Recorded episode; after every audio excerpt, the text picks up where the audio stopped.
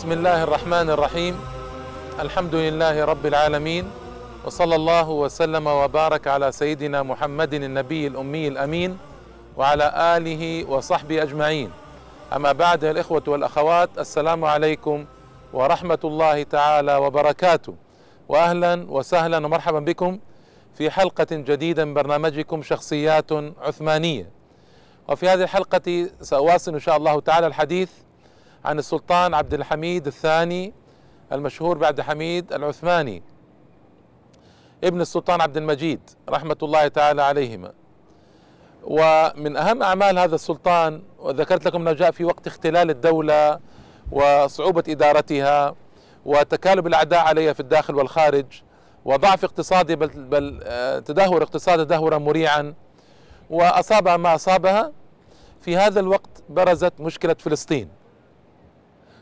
مشكلة فلسطين باختصار أن اليهود أيها الإخوة والأخوات الذين كانوا في أوروبا وكانوا حركات دينية محضة أرادوا أن يتحولوا إلى السياسة ومن خلالها يحصلون على فلسطين. اليهودي إذا تسيس يكون صهيونيا. هذا معنى كلمة صهيوني. أي اليهودي إذا تسيس. جاء رجل محامي يهودي استطاع بعد جهد كبير وطويل أن يحول الحركات الدينية التوراتية المنتشرة في أوروبا آنذاك ليجعلها حركات سياسية صهيونية.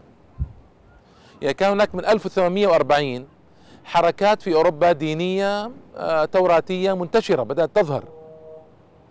استطاع هذا الهرتزل هذا المحامي اليهودي أن يحول هذه الحركات إلى حركات صهيونية سياسية تنادي بفلسطين وطنا لهم كما يدعون يزعمون الذي جرى أنه هناك مؤتمر عقد في بال أو بازل بسويسرا سنة 1897 في زمان السلطان عبد الحميد نتحدث عنه. واتفق المؤتمرون على أن يكون تكون فلسطين وطنا قوميا لليهود. وهذه عجيبة وأي عجيبة هي؟ لماذا يا الإخوة والأخوات؟ لأن اليهود يعتقدون وهذا حاخامات اليهود أيضا يعتقدون أن بني إسرائيل ينبغي أن يظلوا بلا دولة. وينبغي أن يظلوا مشتتين وهذا عقاب الله تعالى لهم. فلا ينبغي أن يكون هذا. فإذا أسسوا دولة كان هذا مخالفا لإرادة الله. هكذا يعتقدون. لذلك نجد اليوم في أمريكا بالذات وفي أوروبا بعض الحاخامات اليهود يعارضون وجود الكيان الصهيوني ويرون أن أن هذا مخالف لأمر الله تعالى. المهم فأن يحول هرتزل ثيودور هرتزل الحركات الدينية هذه التوراتية إلى حركات سياسية صهيونية كان هذا حدثا عجيبا بكل مقاييس عند اليهود. لكن هذا الذي جرى. آه هرتزل حاول أن يصل السلطان عبد الحميد في الأستانة أو قسطنطينية أو إسطنبول إسلامبول كل هذه أسماء لهذه البلدة العظيمة. حاول نصل إليه. وحاول نوسط الناس للذين لهم علاقة بالسلطان عبد الحميد قوية حتى يكلموه. وكان السلطان يرفض بالطبع.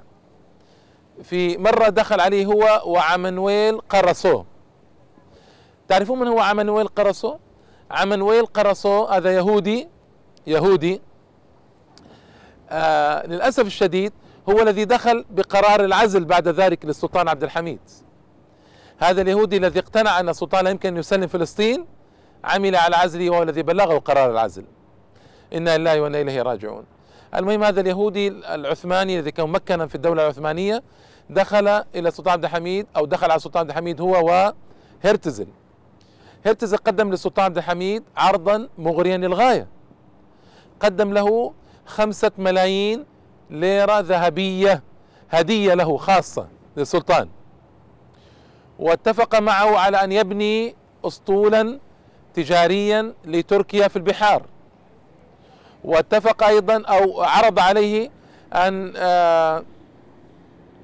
أن يسدد كثيرا من دون الدولة العثمانية وعرض عليه أن تقف الحملات الصحفية الإعلامية ضد الدولة العثمانية في أوروبا وأمريكا. أرأيتم لنفوذ اليهود؟ كيف يعملون وكيف يجتهدون وكيف يبذلون؟ عجزت الأمة عندنا الإسلامية أن تلد رجلا مثل هرتزل يحرك العالم الإسلامي للمطالبة بحقوقه والرجوع إلى عزه ومجده. عقمت أرحام النساء عندنا أن تلد مثل هذا الرجل الذي حرك اليهود آه، تحريكا هائلا عظيما واستطاع بهم أن يصل إلى حلم آه، كان اليهود بعيدين عنه أكثر من ألفي سنة. إنا لله وإنا إليه راجعون. المهم أيها الإخوة والأخوات السلطان عبد الحميد قابل هذا بالغضب. وقال لهرتزل وقرصو قال هذه أرض آبائي وأجدادي فتحوها بدمائهم. لا أستطيع ولا أملك أن أتنازل عنها. ليس لي القدرة على التنازل عنها. وقال لهم كلاما عجيبا. قال إذا استطعتم عزلي فستحصلون على فلسطين بلا مقابل. وطبعا لماذا قال هذا؟ لأن الحركات المؤدية إلى عزلي كانت نشطة آنذاك. قال إذا استطعتم عزلي ستحصلون على فلسطين بلا مقابل. وبالفعل أيها الإخوة والأخوات لما آه، عزل السلطان عبد الحميد استطاع أن يحصل على فلسطين بلا مقابل وإنا لله وإنا إليه راجعون. السلطان عبد الحميد تنبه إلى خطر اليهود فأرسل إلى ولاته في بيروت والقدس قرارا بأن لا يبقى أي يهودي أكثر من شهر إذا جاء ليزور القدس. كانوا يأتون من أماكن بعيدة من أوروبا الشرقية من روسيا من أماكن بعيدة. فمن توسط؟ توسط السفير الأمريكي في إسطنبول. سبحان الله العظيم. منذ ذلك الوقت وهم يعاونون اليهود. دخل على السلطان عبد الحميد وقال له قال له يعني هؤلاء اليهود يأتون مسافة بعيدة وبعيدة جدا فلو أبقيتم ثلاثة أشهر لكان حسنا. قبل السلطان عبد الحميد الوساطة وأرسل إلى ولاته في القدس وفي بيروت بل لا يبقوا أي يهودي أكثر من ثلاثة أشهر. الذي كان يجري آنذاك أن الولاة طبعا بعضهم مرتشي وبعضهم فاسد فكان اليهود يعطونهم الرشاوى والأموال فيستقرون إلى الأبد في فلسطين. فهمتم كيف جرى الهجرة اليهودية والبقاء اليهودي والتكاثر اليهودي في فلسطين؟ وبعض هؤلاء اليهود كانوا يدفعون لبعض آه، رؤساء البلديات والولاة من أجل شراء الأراضي. والذي ثبت أيها الإخوة أن أكثر الأراضي التي بيعت اليهود آنذاك لم تكن من المسلمين. أكثر الأراضي كانت من النصارى. من النصارى وبعض النصارى عائلة واحدة باعت اليهود أراضي هائلة هائلة باعتها اليهود وعائلة نصرانية. أظنها كانت أربعة ألاف دنم أو شيء يعني كان كانت أرضا واسعة هائلة جدا باعوها اليهود. اليوم يقولون يقولون الفلسطينيين باعوا أراضيهم. ليس الفلسطينيون الذين باعوا أراضيهم. فئة قليلة جدا نسبة لا تكاد تذكر من ضعاف النفوس فعلا باعت أراضيها. لكن أكثر كان من النصارى من النصارى الذين باعوا الأراضي لليهود. تعاون نصراني يهودي آنذاك. السلطان عبد الحميد بذل جهده من أجل إيقاف الهجرة اليهودية وعمل كل ما يستطيع رحمة الله تعالى عليه من أجل إيقاف الهجرة اليهودية لكنه ما استطاع أن يفعل أكثر مما فعل. ما عون ما سوعد آه، ما أعين رحمة الله تعالى عليه. جاء في وقت صعب كما قلت لكم. كانت الخيانات منتشرة كان الضعف كبيرا. في الدولة كانت الأحوال مختلة. ما كان يجد المعاونين والمساعدين للمساعدة في قضية فلسطين وهي قضية غالية وعظيمة. ولما أبرم آه، آه، اشتد ضغط اليهود عليه عن طريق هرتزل آه، ودخل عليه مرة دخل هرتزل عليه ثلاثة أو أربع مرات طرده من مجلسه وبصق عليه وأمر ألا يدخل بعد ذلك عليه أبدا. فانظروا رحمكم الله إلى القوة وإلى العزة. في وقت لم يكن هناك فيه قوة ولا عزة للعالم الإسلامي في وقت تدهور العالم الإسلامي جدا وصارت الدولة العثمانية تقضم وتؤخذ من ها هنا وها هنا أراضيها. ويحيط بها الأعداء من كل جانب لكنه أظهر عزة وعزة عظيمة رحمة الله تعالى عليه. وللأسف أن المسلمين لم يساعدوه بل اتهموه باتهامات شتى. وكان على رأسهم بعض الكبار مثل رشيد رضا والكواكبي عبد الرحمن الكواكبي وهؤلاء اتهموه بأنه سلطان أحمر وأنه مستبد وأنه يجب أن يعزل.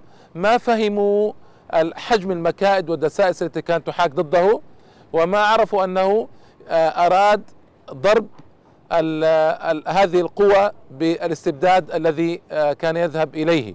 رحمة الله عليه.